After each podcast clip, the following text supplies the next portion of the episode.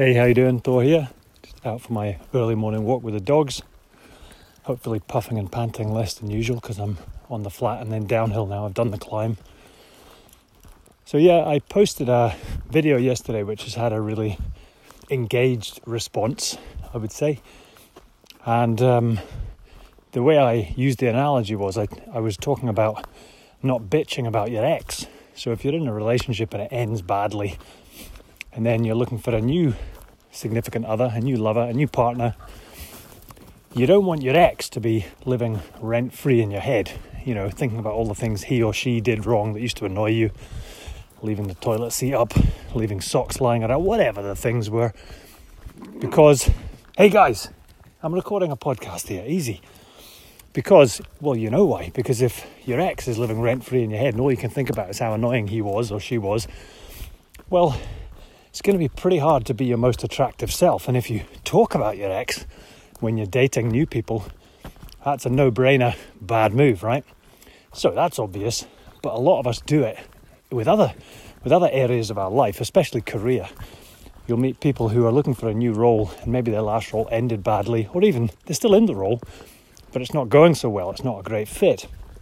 And so they're basically bitching about their ex, i.e., the company they used to work for or the manager they used to work for that they left. There's that old saying, isn't there? People don't leave companies, they leave managers. I don't know if that's entirely true, but you, you get the point. If that is going on in your head and you're looking for a new role or, or a new partner, hey, this could be marriage, this could be a relationship advice too.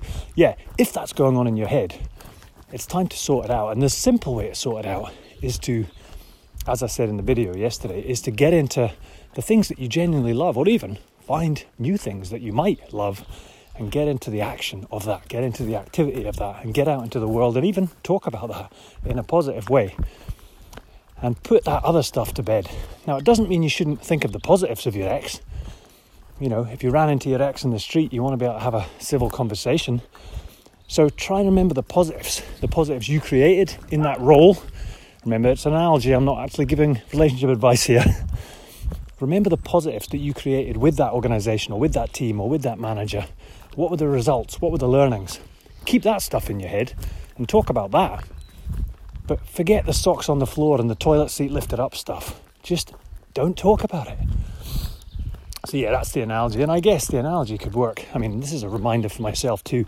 This analogy could run in other areas of your life too. Um, it's it's like that poem that I love, Felix Dennis's poem, "Never Go Back, Never Look Back," and he talks about leaving stuff in the past. Basically, it's well worth looking up that poem. I did did include it on an earlier podcast.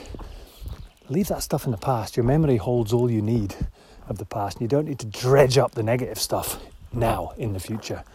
Leave that stuff way back in the memory banks, if you will. So yeah, I hope you're having a great day wherever you are hey pups. These guys are doing a lot of scrapping at the moment. I'm going to need to go back to our amazing dog trainer michelle at waggle bums for some top up training because the puppy's beating her mum up basically. Not cool. Hope you're having a wonderful day wherever you are. If you're not already connected on linkedin please do connect with me there. And uh, yeah i'm thinking about a new series a um, portfolio career series. So i'm going to interview people i know who've had or still are having really interesting winding road portfolio careers. If you think that's a good idea, I'd love to hear your thoughts on anyone you'd love me to interview. And I'll do my best. Have a good one. Connect me on LinkedIn and Instagram, by the way, if we're not already connected there. Speak to you soon. Cheers. Bye.